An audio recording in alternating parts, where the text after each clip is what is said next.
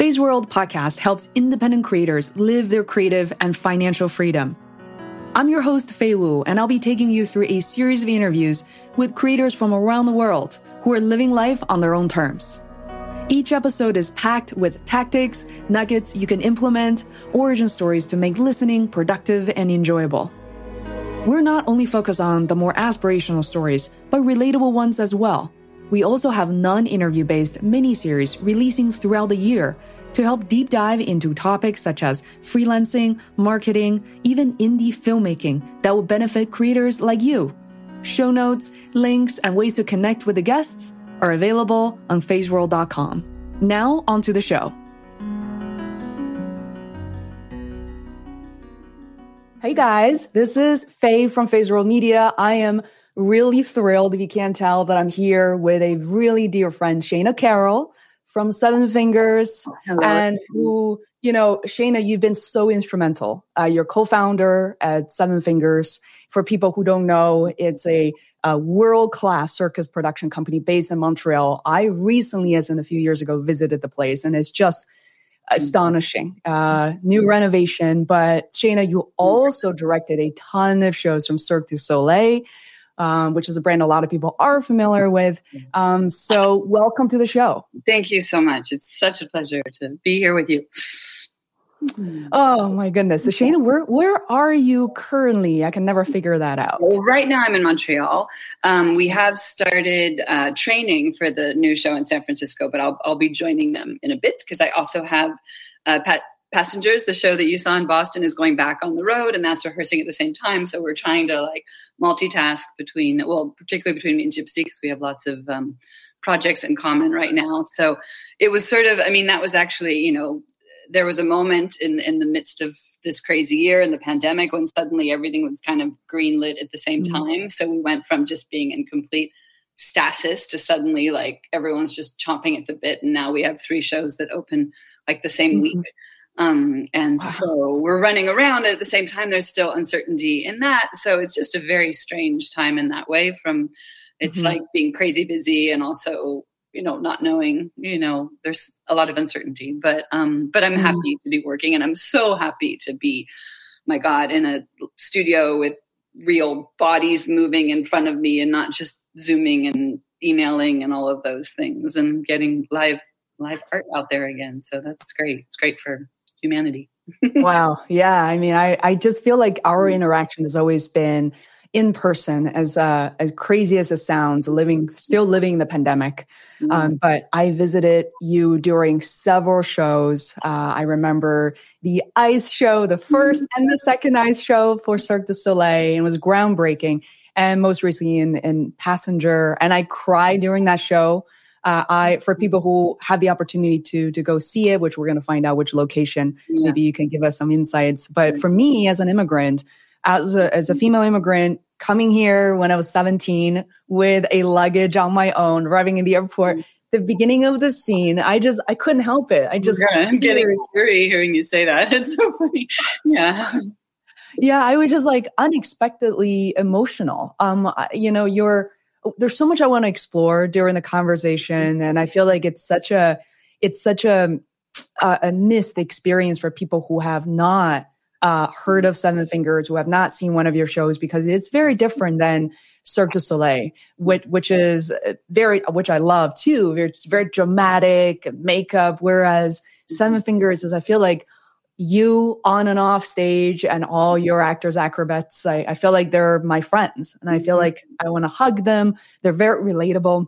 How people are able to do all those things with jeans and t-shirts on. I have no idea how but um but it's incredible. So so shana do you mind maybe sharing a bit about um yeah actually let's talk about passenger. Like where where is that show traveling to and where can people Yeah. expect to see passenger and and and uh, uh, dear san francisco Um, so, so passengers, or it's also called passager. So it depends what country you're in. Um, it's it's actually starting. Let's see, it's going to be in Germany for just I think just a few shows mid September. Then it does a UK tour from mid September to mid October.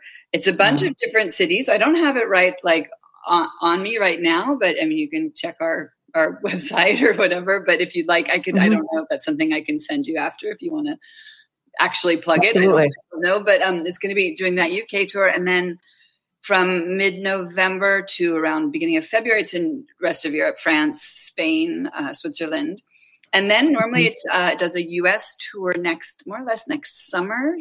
Um, mm-hmm. So we're hoping we're going to be particularly on the west coast of, of the US. Um, mm-hmm.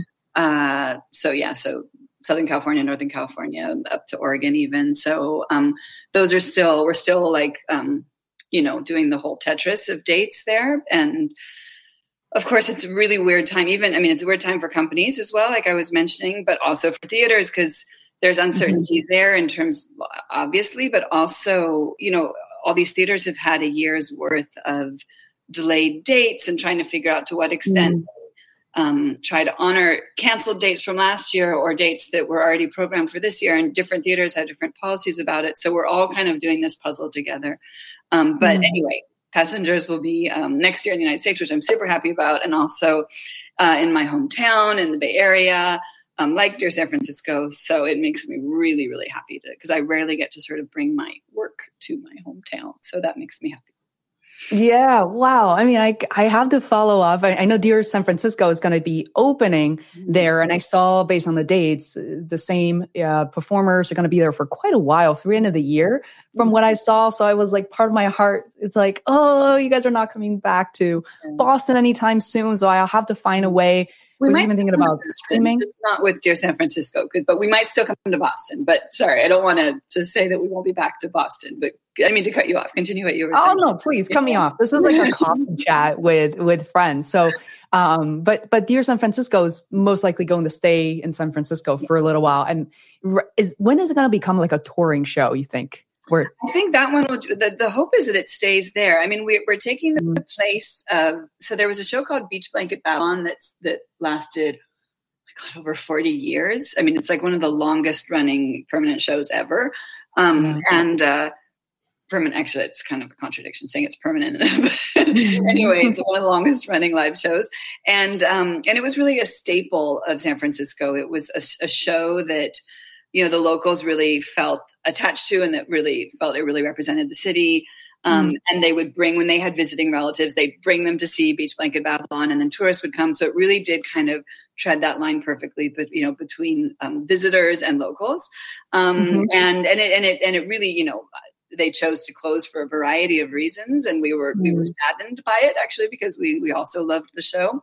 Um, mm-hmm. then the theater opened up, and actually, you know, what would be even more sad is if you know that that theater didn't come back to life and not only for i mean for the arts in general but for the neighborhood north beach which was an incredibly thriving neighborhood which still is but not quite as much so we're hoping to also kind of inject a bit of sort of new life there. And the fact mm-hmm. the show closed, of course, because that was a big thing for the neighborhood restaurants. People would, you know, would have a, have dinner at North Beach before seeing the show. So we're hoping to kind of like regenerate that um, that movement in the in the neighborhood. Um, so yeah, so our goal is to kind of stay there in that it's this little jewel box theater, and the show is really designed mm-hmm. for the city.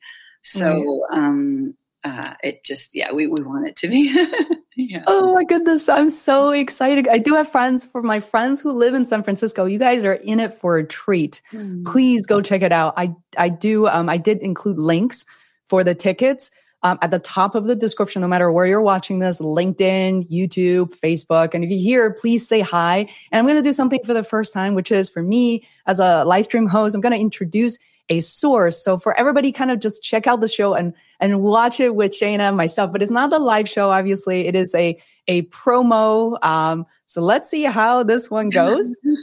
this is a new feature, so I'm kind of excited. Uh, so let's see. Perfect. Oh my god, I hope it works. Hmm. Let's see.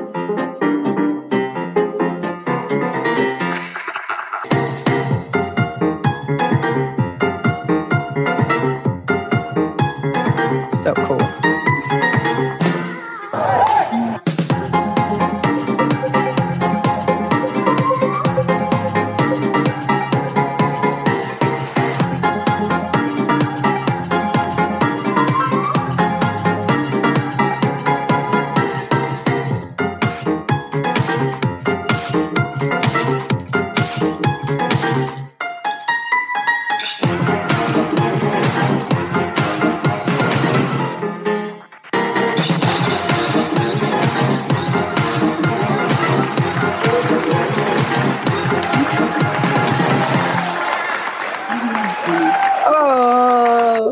Just um, workshops. Just to be clear, that's not an excerpt from the show. Those were workshops that we did, and at the end of the workshop week, which was mostly to you know to explore themes and acrobatic material and um, mm-hmm. groups starting to gel. But we wanted yeah. to do um, presentations for the neighborhood actually. So we had an open doors moment where we did these little presentations of a few acts. But it was it was that's it, it was a wonderful little um, uh, first. I see. Yeah, like dipping our toes in the water, but that's not really what the show looks like, nor the space because we've already kind of renovated it since then. Oh, um, oh my goodness. So, what is the, I, I, guess, the preview or the feeling of the design of the show, and maybe with the the venue? I mean, based on that space, I feel like it's very intimate. Could you give us like kind of a preview and and, and feeling of Dear San Francisco? Um, yeah, I mean, it, so the the the first um, premise, I mean, so Gypsy and I were, you know, so where we co co wrote it and are co mm-hmm. you know, um, creating it, um, mm-hmm. and we both come from the Bay Area. Um, I'm actually from Berkeley, which is across the bay from San Francisco. Kind of has its own strong identity, but definitely, first of all, I spent years living in San Francisco, and it all does feel mm-hmm. like it's the same I mean, it's the same culture and area. Um, mm-hmm. But we we both left when we were. I mean, I left when I was 20, 20 to go to Montreal, and then toured and you know lived in Europe, toured in Europe, toured and toured in Asia and Australia, and was mm-hmm. basically mm-hmm. never really went back to to work there. I would come home, obviously, to visit um, you know my family, and every now and then to teach at Circus Center, which still is you know ongoing in San Francisco. Anyway, Gypsy as well. She left, I think, at eighteen for Europe. So mm-hmm. we spent our whole, you know, lives and careers in other countries, and then we would come home, and there was this thing that would always happen when we'd come home: is everyone the the our, our, friends and family would all talk about how oh San Francisco it's not like it used to be and it's it's lost its soul and it's lost its spirit and and and there was always this kind of like ongoing like sort of lament about what happened to San Francisco and we would come home and think well you know it's actually it's kind of still there and the soul of it is still there. And um, of course, mm-hmm. there's some things that have changed and evolve. And there was, it was so we felt with this opportunity to write a love letter to San Francisco, hence the name Dear San mm-hmm. Francisco. So we felt like what we wanted to do was, first of all, help rekindle this spirit of the city, remind mm-hmm. people that it's still there and that sometimes it's dormant or sometimes it, it has a different mask on, but that that that mm-hmm. spirit is still there, and kind of marry a bit, um, you know, what we consider sort of the old San Francisco and the new San Francisco. There's a lot, you know, the whole tech boom, and that's really transformed the city a bunch.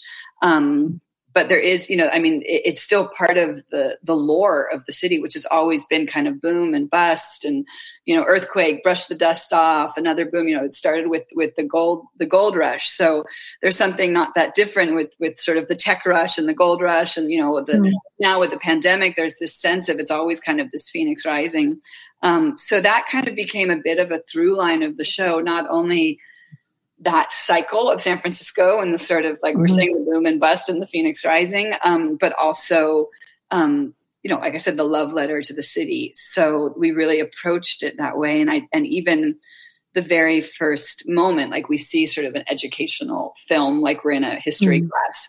Um, like a film from the 50s or something about you know the history of San Francisco and the earthquake and and which mm-hmm. quickly starts the film starts to burn and um, you know also the fires of California, which is a whole other part of, of the the metaphors we're, we're, we're, using in the show. Um, and then and someone in front of this movie starts to recite a love poem that we mm-hmm. believe is for maybe for a lover, for someone in the audience, and eventually we start to understand it's actually a love poem for the city and sort of the heartbreak mm-hmm. involved and um, and so that becomes kind of a, a, through line and then we you know from there it's a bit um, I call it like Picasso, like with sort of cubist in the sense that like Gypsy and I really, you know, just put on a bunch of three by five file cards, like all these themes we really wanted to to um, explore mm-hmm. and feature, you know, things that we felt were key to the San Francisco experience and history, and whether it's even culturally and you know beat poetry or the movies, epic San Francisco movies, or really politically, and you know the first gay marriages. I mean, so there were things that we really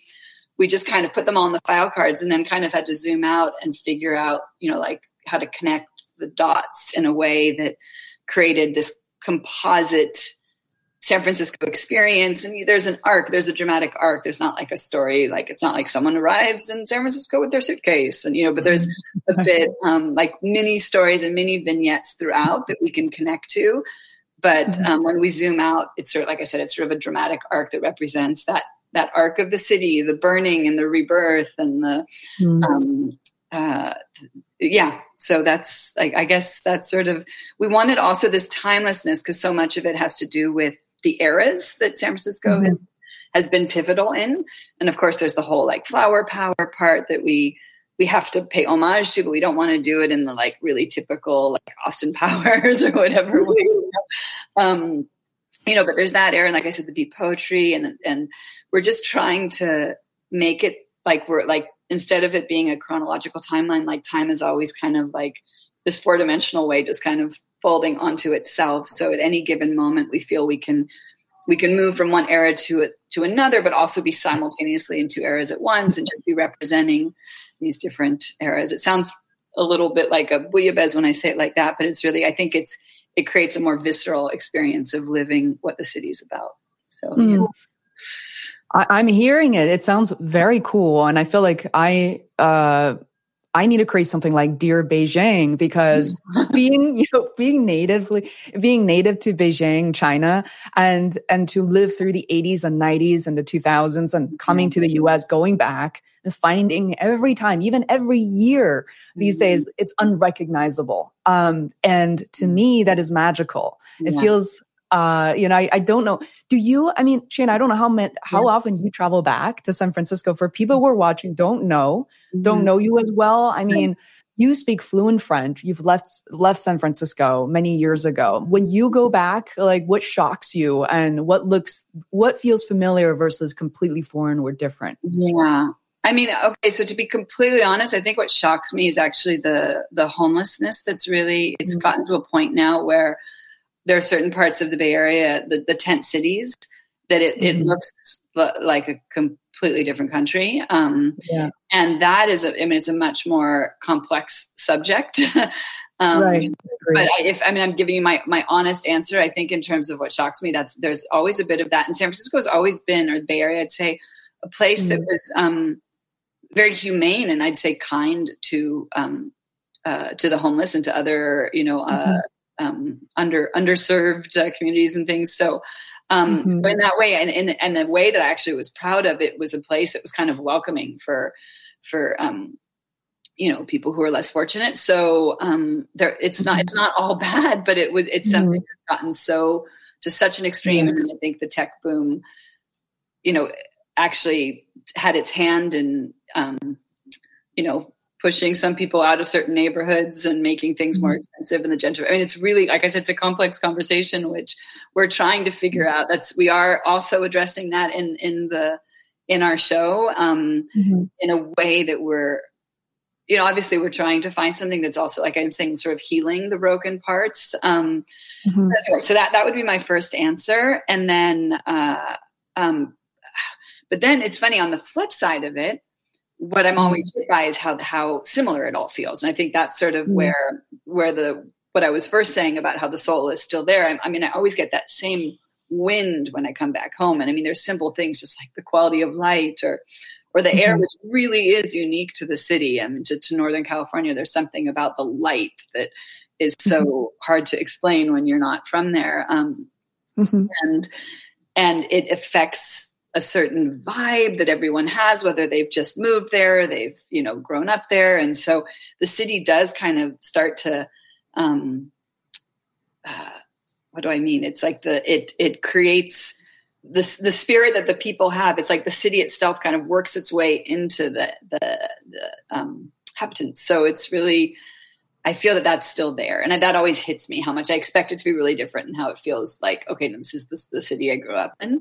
Yeah. Um, so yeah and then there's things that are just like everywhere that anytime you go mm. you travel and you're like oh my god this is now full of you know i don't know starbucks or whatever i mean that's not yeah um, that's maybe more from a, more than a few years ago where it went Starbucks. But like there is that sense of I'm sure you get that going back to Beijing where there's certain corners that are unrecognizable and they start to look like every other city in the world. Yeah, which you know has its own of shame to it. Um, but that's mm-hmm. also something that's not unique to that particular city. It's just sort of more of a global movement of how, on the one hand, we're so much more interconnected and, and globally, mm-hmm. which is good, but it also means that each uh, city is losing its identity a bit because it's starting to become a bit more homogenous with you know everything else. So that's I don't know. I mean, this is a bigger conversation about. mm, uh, it's yeah. really important because I think it's so. This is essential uh, to you as a creator when you said Starbucks, I I laughed because 20 years ago, at the bottom of the Great Wall in Beijing, it's literally the entry point. Uh, entry point, you see a Starbucks, yeah. uh, and it is so iconic, and people blogged about it constantly. Yeah, yeah, yeah. no, it's true. It's true, and it's yeah. really funny because I know it's a. So one of the reasons, actually, for instance, you were talking about my show Passengers, which one of the reasons I chose to do a show about travel was I really spent like my adult life until the age of 40 just mm-hmm. constantly mm-hmm. traveling because of my work. Mm-hmm. and one thing that, that I always felt this guilt was that I had cynicism for the fact whether I was in Singapore or Tokyo or Portland or Sydney, whatever, it's like I could find my Starbucks. And mm-hmm. it, in a way, I kind of would roll my eyes at it. But actually, as a traveler, it was really convenient because I knew what I would, if I arrived in Singapore, I'd know right away where to get you know a starbucks which was you know whether you know it was much harder to find that like mm-hmm. cafe that you have to be in the know to know it's good and it's you know whatever so it's funny because we all have kind of our hand in that as well and like even when we talk about gentrification you know in, in san mm-hmm. francisco for instance the mission district which you know a lot of people were um, were sort of pushed out by the tech boom mm-hmm. and and were um, evicted and stuff because of, of gentrification but then you realize that i am someone that might um, cause gentrification when I move into a neighborhood that I'm, you know, I'm that person that likes the shishi cafe and the juice bar or whatever it is. So you kind of, mm-hmm. you know, in a way take part in something that you can also have the contrary opinion to. And it's, it's a much more complex little circle. And some of it is mm-hmm. kind of beyond, it's just evolution and it's beyond our individual control. But um, mm-hmm. I feel like I'm getting a little bit away from talking about the creative process, but it was sort of a, I mean, that was a big challenge, like trying to, you know, you we want to speak lovingly about the city, and just mm-hmm. like a human being you, that you love has their flaws, and yeah. you have to sort of like acknowledge their flaws, and it's part of the package. And it's a bit like the vices are in excess of your virtues, you know, in a way. You like often the flaws are incredibly linked to the the the strengths, um, mm-hmm. and you sort of have to just understand it's like this very fragile little um, push and pull between those two two aspects. Um, but yeah, that was sort of you know sort of having to embrace embrace the city for its flaws as well, um, understanding how linked they are to its beauty. Yeah. oh no, this is like very. I, I'm so glad you're doing this because you know we're also going live on our personal Facebook channels, and for people who, uh, you know, who have not really won't probably get a chance to see the show live if they don't live in San Francisco and, and traveling isn't an option to them mm-hmm. at the moment. And then it's so helpful to hear you speak to this. And whenever I go to see a Seven Fingers show, I feel like it's a reflection of life and it's in its, you know, most honest, transparent way possible. It's a reflection of what we're living in and that's why I think even, you know, these days on HBO, you try to find a, HBO has been known for this, but also Netflix, Hulu, everybody's trying to tell the more authentic, the imperfect everyday life. Um, like you said, the flaws of, mm-hmm. of people and the, the reality we're, we're hit with because I used to travel to San Francisco regularly. And in recent years, it really shocked me as a traveler to see um, really the the homelessness almost as a pandemic almost on, on its own yeah. and it is how help helpless people are and and you know and sometimes for for us as travelers mm-hmm. frankly i have to conduct research to make sure where where i'm you know if i'm hanging out with my mom i have to be careful uh, mm-hmm. uh, where i am and i hate to admit that but it's also mm-hmm. true mm-hmm. so yeah um yeah so shana i want to like maybe talk about the creative process because one thing as a lot of creators like for instance on my youtube channel who are watching this one thing i must admit that it's so easy to talk about it's like oh this is such a great show you know creative process is this beautiful thing it's like mm-hmm. seamless and perfect. But even for us to produce a like five ten minute youtube video to make it engaging and all that it could mm-hmm. take hours days weeks of work um, and one of the the situations that that really the challenge that jumps out is how to actually script something but actually make it sound cohesive, mm-hmm. look natural on camera, what kind of music to choose. Every time when it comes to music, and I just like I, I just crumble because the music sounds so good that doesn't sound good, doesn't work for the for the show. Mm-hmm. Um, so yeah, could you tell us a bit about like how do you piece these things together and and you know?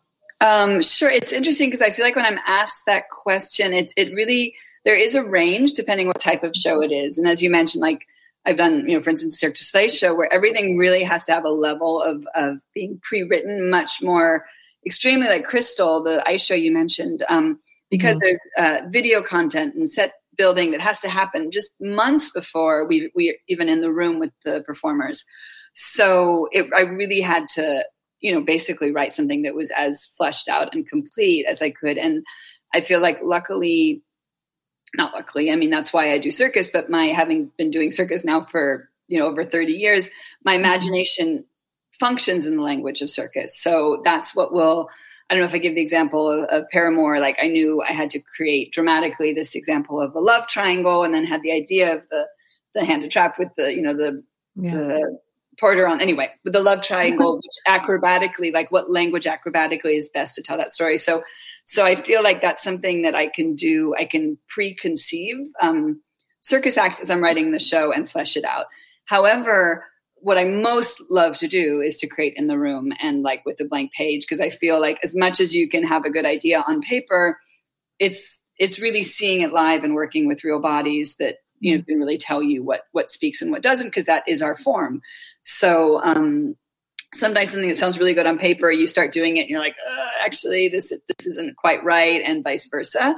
So when I do a seven finger show, I have that liberty, partly because it's my own company and I get to do it how I want, but also just our timelines. You know, I don't need to worry about them spending I don't know how much money Cirque would on, you know, video content and set construction and road cases, all the stuff they need to do even before we start creation because, you know, we're just a smaller size and we're more um, lightweight. I always joke about there's that expression about how a kayak, I don't know, a kayak, you know, you could just mm-hmm. turn left or right really fast. Whereas like if you're on a big, you know, cruise ship, it takes, you know, days and, you know, mm-hmm. lots of money just to turn left. I forget what the ex- exact quote is, but I always say, mm-hmm. said, well, like we're a kayak, you know, that's the advantage. If we're in rehearsal and we suddenly decide that, hey let's uh, let's change the schedule and do this number instead you know it's like we can just do it like that we don't have a team of hundreds of people that have like oh no no no we can't can't make that change because you know the domino effect it's there's too many people involved and stuff so basically um, i really enjoy creating in the room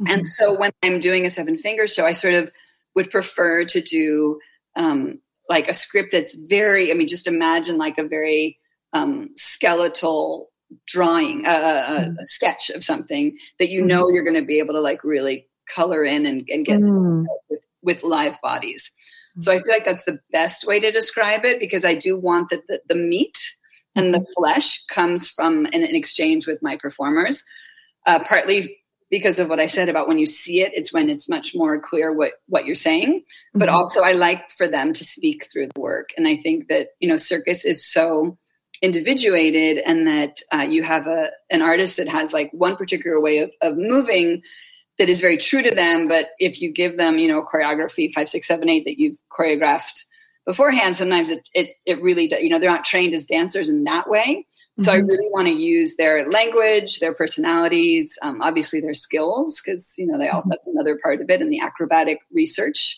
which is how i mean you really it's how you get into new territory by doing um, new research every time and not just deciding beforehand, okay, we're going to do this trick and that trick, is inevitably you're going to do things you know. Um, mm-hmm. So I like, I mean, I've often said it's like two halves of a shell. Like I kind of have a framework that is comes from my own ideas and my own conviction and my own the themes I want to talk about, and then it's like I kind of meet the second half of the shell with the cast I'm working with and the work we mm. do in the room.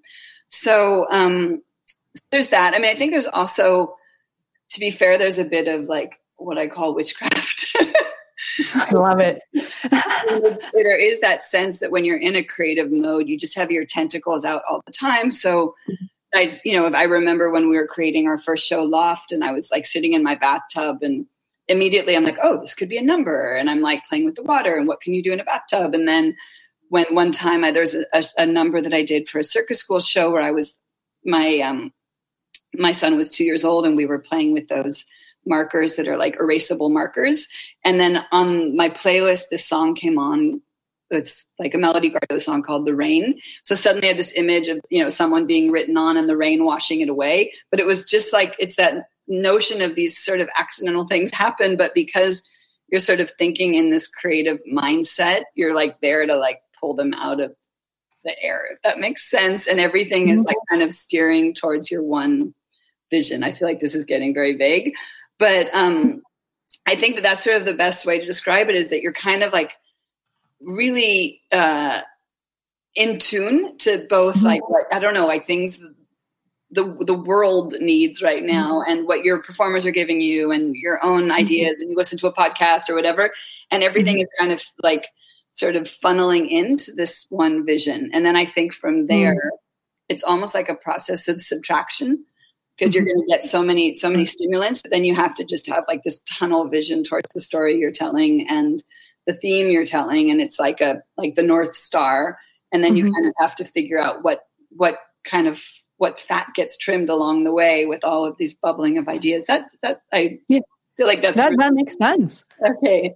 How long was a create, creative process for uh, Dear San Francisco from the beginning till the end? Like you probably had a very strict mm-hmm. project plan and, right. and timeline. Well, this, this, show we're actually not even in technically in rehearsal yet. So we did. Um, we actually mm-hmm. start training now, and then we only have about a month of rehearsal before the opening. So it's a it's a very fast project um, for all sorts yeah. of reasons of restrictions and timelines and things. But we did have a longer, I mean, kind of like I was saying with Crystal, we really tried to develop a very concrete script, an idea of what acts there were going to be, and even design them in advance. Um, mm-hmm. And then we did two workshops where we could try the ideas. So mm-hmm. we're really able to hit the ground running when we go into rehearsals. And the script writing I mean, gosh, I feel like it's been the last year that we've been mm. kind of starting to develop it. And then really the script writing really kicked into gear, I'd say, um, the beginning of this year. So a few months ago. Um, mm. And then, like I said, with the workshops and stuff that helps feed it where we have an idea and we yeah. try with the artist and then we get more information and we can change the idea. So that's always really important as well. Wow. So, yeah. And it's challenging. I mean, for people who are watching this, uh, that's not trivial. You, you, started, you know, brainstorming last year and uh, the pre-production beginning of this year, and that's before the vaccine uh, in in the U.S. or you know worldwide. Yeah. What was it like to collaborate, you know, with Gypsy internally as Seven Fingers? Mm-hmm. And as well as evaluating and maybe inviting other acro- you know, artists and acrobats yeah. to join you. What was that process like? Um, well, so it's definitely uh, a challenge and limiting. And I'd say that obviously the part, you know, like we, we were able to finally do workshops, but for me, they happen late in, in the game mm-hmm. because of the restrictions. And, um, and I did, for instance, I did workshops for a different project during uh, when COVID, when the regulations were more strict and, and it was so fun to work. However, it wasn't really an mm-hmm. accurate, I we couldn't really work fully. So in the mm-hmm. end, I almost regretted doing the workshops because I felt like I got false information out of it because we were mm-hmm. like adapting so much the regulations of you know the mask and distancing and and so on the one hand it was fun on the other hand it was like well maybe mm-hmm. Maybe that was a waste of time because it just gave us false information so anyway so for dear san francisco i did miss like having the bodies right away to try things with they're not just the bodies the space the equipment all of that stuff other mm-hmm. collaborators mm-hmm. um, but luckily so gypsy and i we have we have like shared houses and so we were in a bubble together through the pandemic Oh, so I think that so that cool. really, I mean, that saved it because we could be creative by brainstorming in the same room and like i said have the file cards and and yeah. yet once we got i mean the zoom situation with other collaborators and producers and things it was definitely better than nothing and it kept the yeah. ball rolling and i was so glad we did it mm-hmm. but you realize like so much gets lost and not just i mean even the fact that it's a it's a 2d thing and mm-hmm. um, there's all sorts of subtleties of body language and and communication that you're not realizing when you're in a room with someone you're picking up on and right. it took right. so long to realize like how much miscommunication how harder it was to get ideas to come through how our mm-hmm. patience was different because we would get you know zoomed out at a certain point and zoomed out that's a real thing it was really challenging, but I, like I said, luckily Gypsy and I have been together this whole time. So I feel like we were really mm-hmm. able to move, keep moving forward. Without that, mm-hmm. I think it would have been a lot harder. Um, mm. It did also push me. I mean, with Dear San Francisco and with other shows that I'm working on as well, I put more emphasis on the writing, the, the literal writing, um, mm. which sometimes I would, you know, I do for myself, but I'd kind of keep it to myself and then get in the room and just sort of tell people little things they needed to know for like whatever improv we're doing. But because it was sort of one of the only ways we could communicate, I was really taking more time to flesh everything out in script form. And uh, that was actually useful, and it was it was a fun exercise for me to realize, like, okay, I'm so used to being able to just kind of keep it in my head, um, mm. but, but, realizing it was actually um, a really pertinent step to have to describe it in more detail and communicate it, you know, through through text to my team and that would feed them more. And so I, I, learned through that that it was actually maybe something i should continue doing even when we're not what tool yeah what tools were you using for scripting? Like google docs or do you use something very specific for oh, scripting?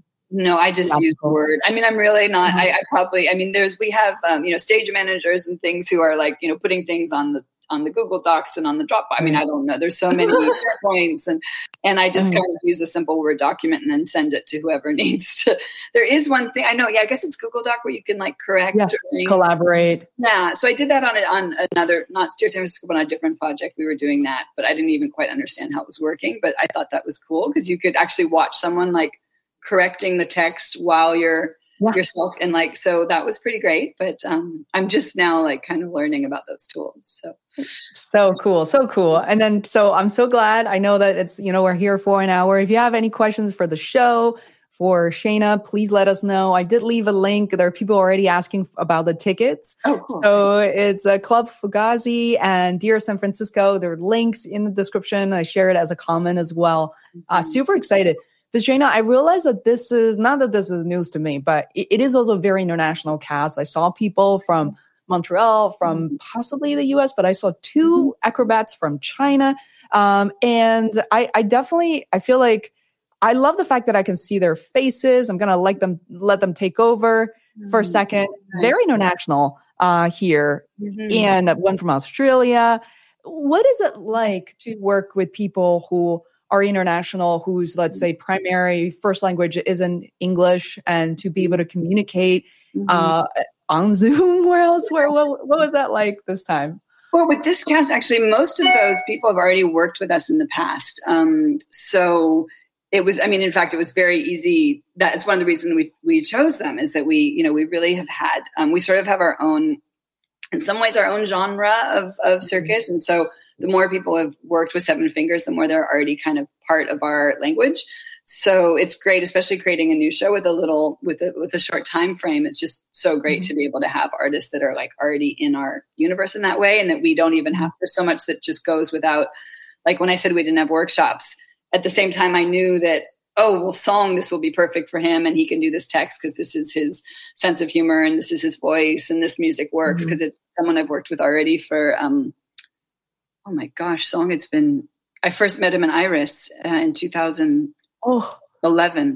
Yeah. Yeah. 10, so 10 years I've been working with Song. So even though, I mean, yes, he's, he's a, he's a Chinese acrobat. And when I first met him, he didn't speak any English and Ming Song. Oh. So I, I worked with him on Iris. And, and in fact, one reason he really stood out was, um, this is sort of a funny story, but they had a translator. Uh, mm-hmm. It was it was an Icarian troupe, and the translator sometimes wasn't catching what I meant. And Song had like a little bit of English and was always really trying. So I'd, I'd often just go to him instead of the translator, which is horrible because because he understood acrobatics and, and, and artistic and he was really um, uh, driven and passionate. So he like had more of a desire to understand what I was saying than even the, the translator. So I ended up often sort of like, I mean, it was like maybe not very correct because I should have been going through the translator, but it was easier to speak with Song. And then when when I right. that the whole troupe was basically going to go back to China, and Song wrote me and said, "Would you have a place in Seven Fingers?" and really just wanted mm-hmm. to to sort of change his whole mm-hmm. trajectory. Um, and he did traces with us. He did cuisine and confessions. He did, oh my god, he did like five shows with us actually.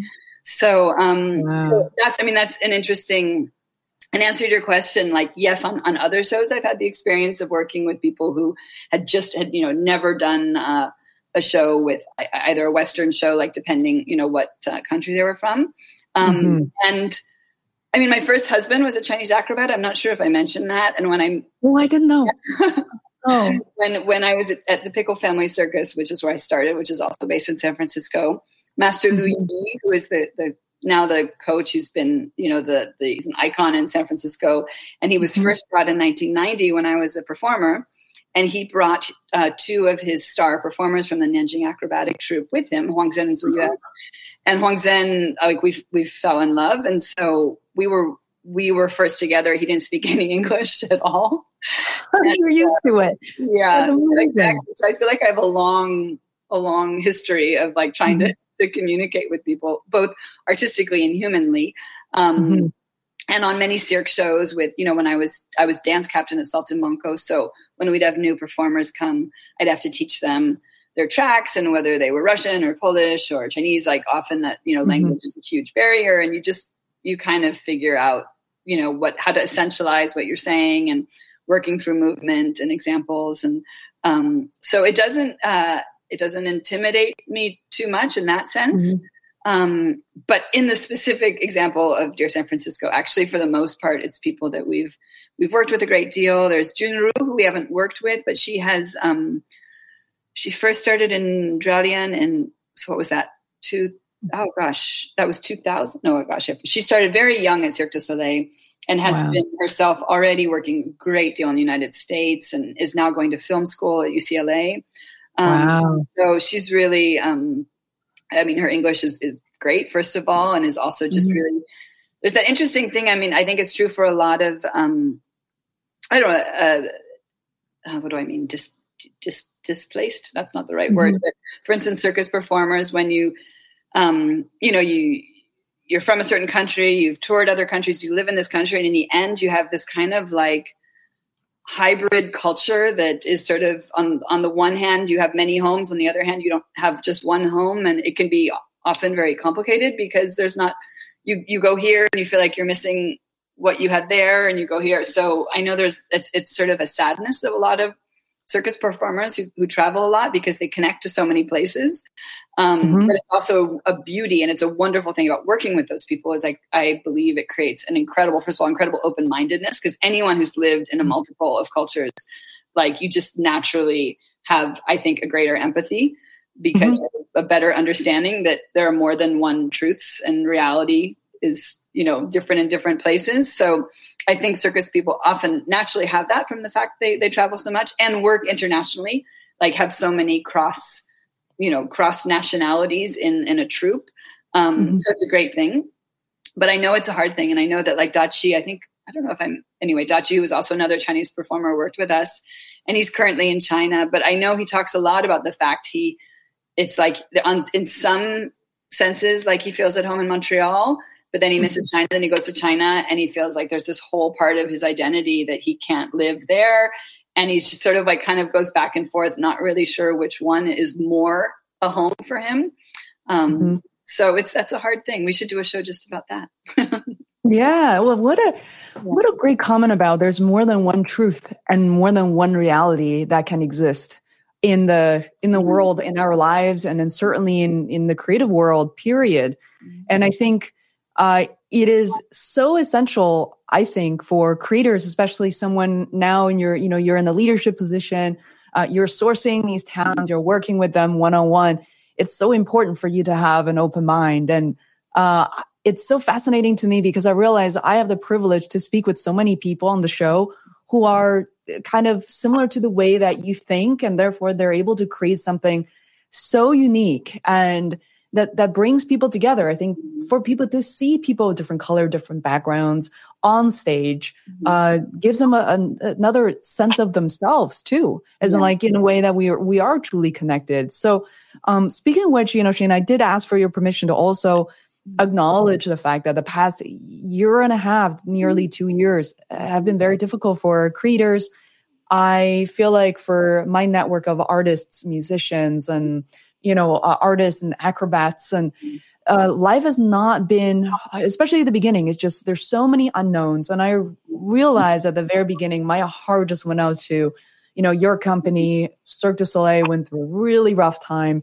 And because for obvious reasons that this is the the bread and butter uh, of your of your business you have to be traveling you have to be in this live environment so are there you know lessons learned reflections people you want to you feel thankful for um yeah, we can talk about. Yeah, well, we definitely feel thankful too. And I'm, this sounds cheesy, but the government of Quebec, I just want to say, like, really, there were they they really acknowledged quickly that the arts were in peril and helped us a great deal just to you know to stay afloat. Um, so I felt very fortunate to be here in in Quebec in Montreal, and we mm-hmm. had a, a particular grant from from the city for or from the province uh, to keep the building open for free training for artists because there was a great concern that you know no one i mean circus artists they they can't not train without you know mm-hmm. it's one thing to wait around for the pandemic to be over but if in the meantime mm-hmm. you're completely out of shape you'll never be able to do your job again so you know it became a priority to really make sure that people at least could you know go into a studio and so very quickly we had figured out in our spaces how to you know how to have the distancing how to have all of the the safe um, sanitary measures and with a grant that helped us you know keep the building open and that was incredible for the community here and also just mm-hmm. i'd say selfishly to be able to go to work and see people training even if i mm-hmm. wasn't you know creating a show with them or for them mm-hmm. you know you just felt like you know the the, the circulation was still going um so i'm incredibly grateful for that and everyone in our company who you know you really realize it's i was joking about how um it's not like survival of the fittest it's survival of the most passionate that it really kind of shows who's really you know has their heart in it and is really passionate about it and can mm-hmm. continue chugging away even when you know was, you didn't really necessarily see a light at the end of the tunnel and you didn't necessarily mm-hmm. have all of the positive stuff that you usually get with this line of work where you mm-hmm. you know you have a premiere and it's a celebration there's an audience and there's like this like really beautiful exchange and to be only on the on that on the one end of that without the without the audience on the other side of it it's not as mm-hmm. rewarding at all so it takes a lot of kind of faith and hope and vision and hanging in there and so i think uh, i think that was incredibly hard but i also think there were some people who really um, brought that passion and you know continued to lead us through those times and finding other mm-hmm. creative ways to stay creative um, mm-hmm. but I, I will say that i think you know there was such a focus on you know people continuing to train as i mentioned um, or or even for us mm-hmm. staying creative and write writing shows which we wrote a ton of shows um, mm-hmm. but i think what was underestimated was you know like i said about we do live shows because we want someone to receive them. And it, it's not just whether you think of it on a very like oh audience is clapping. But mm-hmm. i mean really ultimately and again this might sound cheesy like ultimately what we do is is it's to heal. Like i mean that's one of the function of art in our society is it's one of the tools of healing.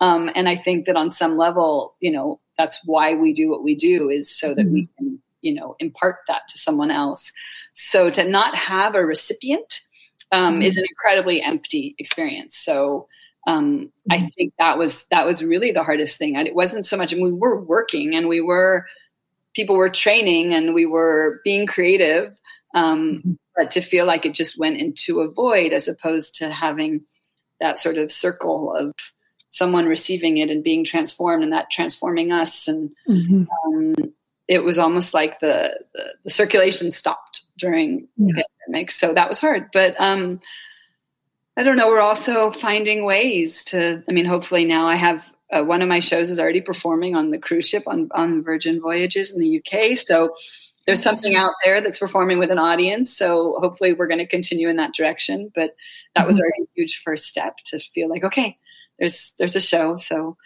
um, yeah. Amazing. Oh, it warms my heart to to hear that. You know, it's a it's a very healing experience. That's exactly how I feel. I go see the show and I already feel better after buying the ticket, just go see it. But then the during and after, and I was recorded reflection videos on my YouTube channel. It's incredible. So, Shana, to respect your time, I know you have a very busy schedule. Is there anything that you want to kind of close on? Uh, I haven't asked what are your thoughts? Yeah, no, I mean, I'm sort of thinking back at my answer about how I create shows, and I was talking about all the tentacles and the witchcraft and stuff. So, like, well, maybe we should take another moment and I could explain in in better detail the actual. Sure. Like, but I maybe that's not the time now. But I mean, that part of it that is a very real thing. Like, just mm-hmm. in terms of on a creative level, like just just kind of always having your your ears and and uh, sense senses open. Mm-hmm. But um, there is an actual dramaturgy process, dramaturgical process in terms of writing shows, and I guess just um, I think what's important is that the the the theme and the story and that metaphorical and emotional content is really the base, and we do all of the the acrobatic ideas and the movement research and the choreographic ideas kind mm-hmm. of stem from that core, and so that's why it's always connected to the emotion, and it's not what I think there, there's a bit of a trend in circus that the, the numbers exist, and then we kind of try to mm-hmm. superimpose on top of it emotion or theme or story. Um, so I guess one of the things I would just mention is that that really is um, it's our it's our it's our source point. Um, it's our driving mm-hmm. point. So the emotional content, and then when I was talking about like feeling your north star, as you create and as you choreograph, you get an instant sense of how to navigate it. So it's always saying what you want it to say, even if it's through movement or through words or through somersaults. Um, mm-hmm. so I guess I would just clarify that to make it less about the witchcraft and all of that. Mm-hmm. yeah, no, this it's so beautiful. What I'm feeling is, you know, there's so there's sometimes feel like there's so much hatred in the world, and you know, people only trying to protect themselves, going and I, I get it. I feel like in a way that I'm privileged to grow up and feeling safe most days and feeling comfortable. But what I have sensed in Seven Fingers and your creation, your work, not just externally towards the audience, but also how you and Gypsy take care of your own people, acrobats. And I have these young people, people still in school, 20, 22 years old, said, Oh, you know, I'm from somewhere, South Africa. I remember I interviewed her and she said, Well, you know, uh, Shana will actually invite me to her, uh, her house so we celebrate Thanksgiving together and, and Christmas, and she feels just right at home. So I think what I'm feeling is just love, and love is very, very healing, and love in a very dynamic way from your creation. Uh, it's not just necessary between a man and a woman, but it's just as everybody is included, right? The audience, and it just there's so much love, and I think that's exactly how people are going to feel from Dear San Francisco. So if you're watching this, make sure you check it out, especially if you live close by. Man, I'm so jealous of you. Uh, so please go check it out. Um, this episode of the Feisworld podcast is brought to you by Feisworld LLC, our marketing service agency created for independent creators and businesses. We offer website development, video production, marketing mentorship, to people who want to tell better stories, level up, and create a profitable brand. Feisworld Podcast team are Chief Editor and Producer Herman Ceballos, Associate Producer Adam Leffert, Social Media and Content Manager Rose de Leon, Transcript Editor Alina Ahmedova, and lastly myself, the creator and host of Feisworld. Thank you so much for listening.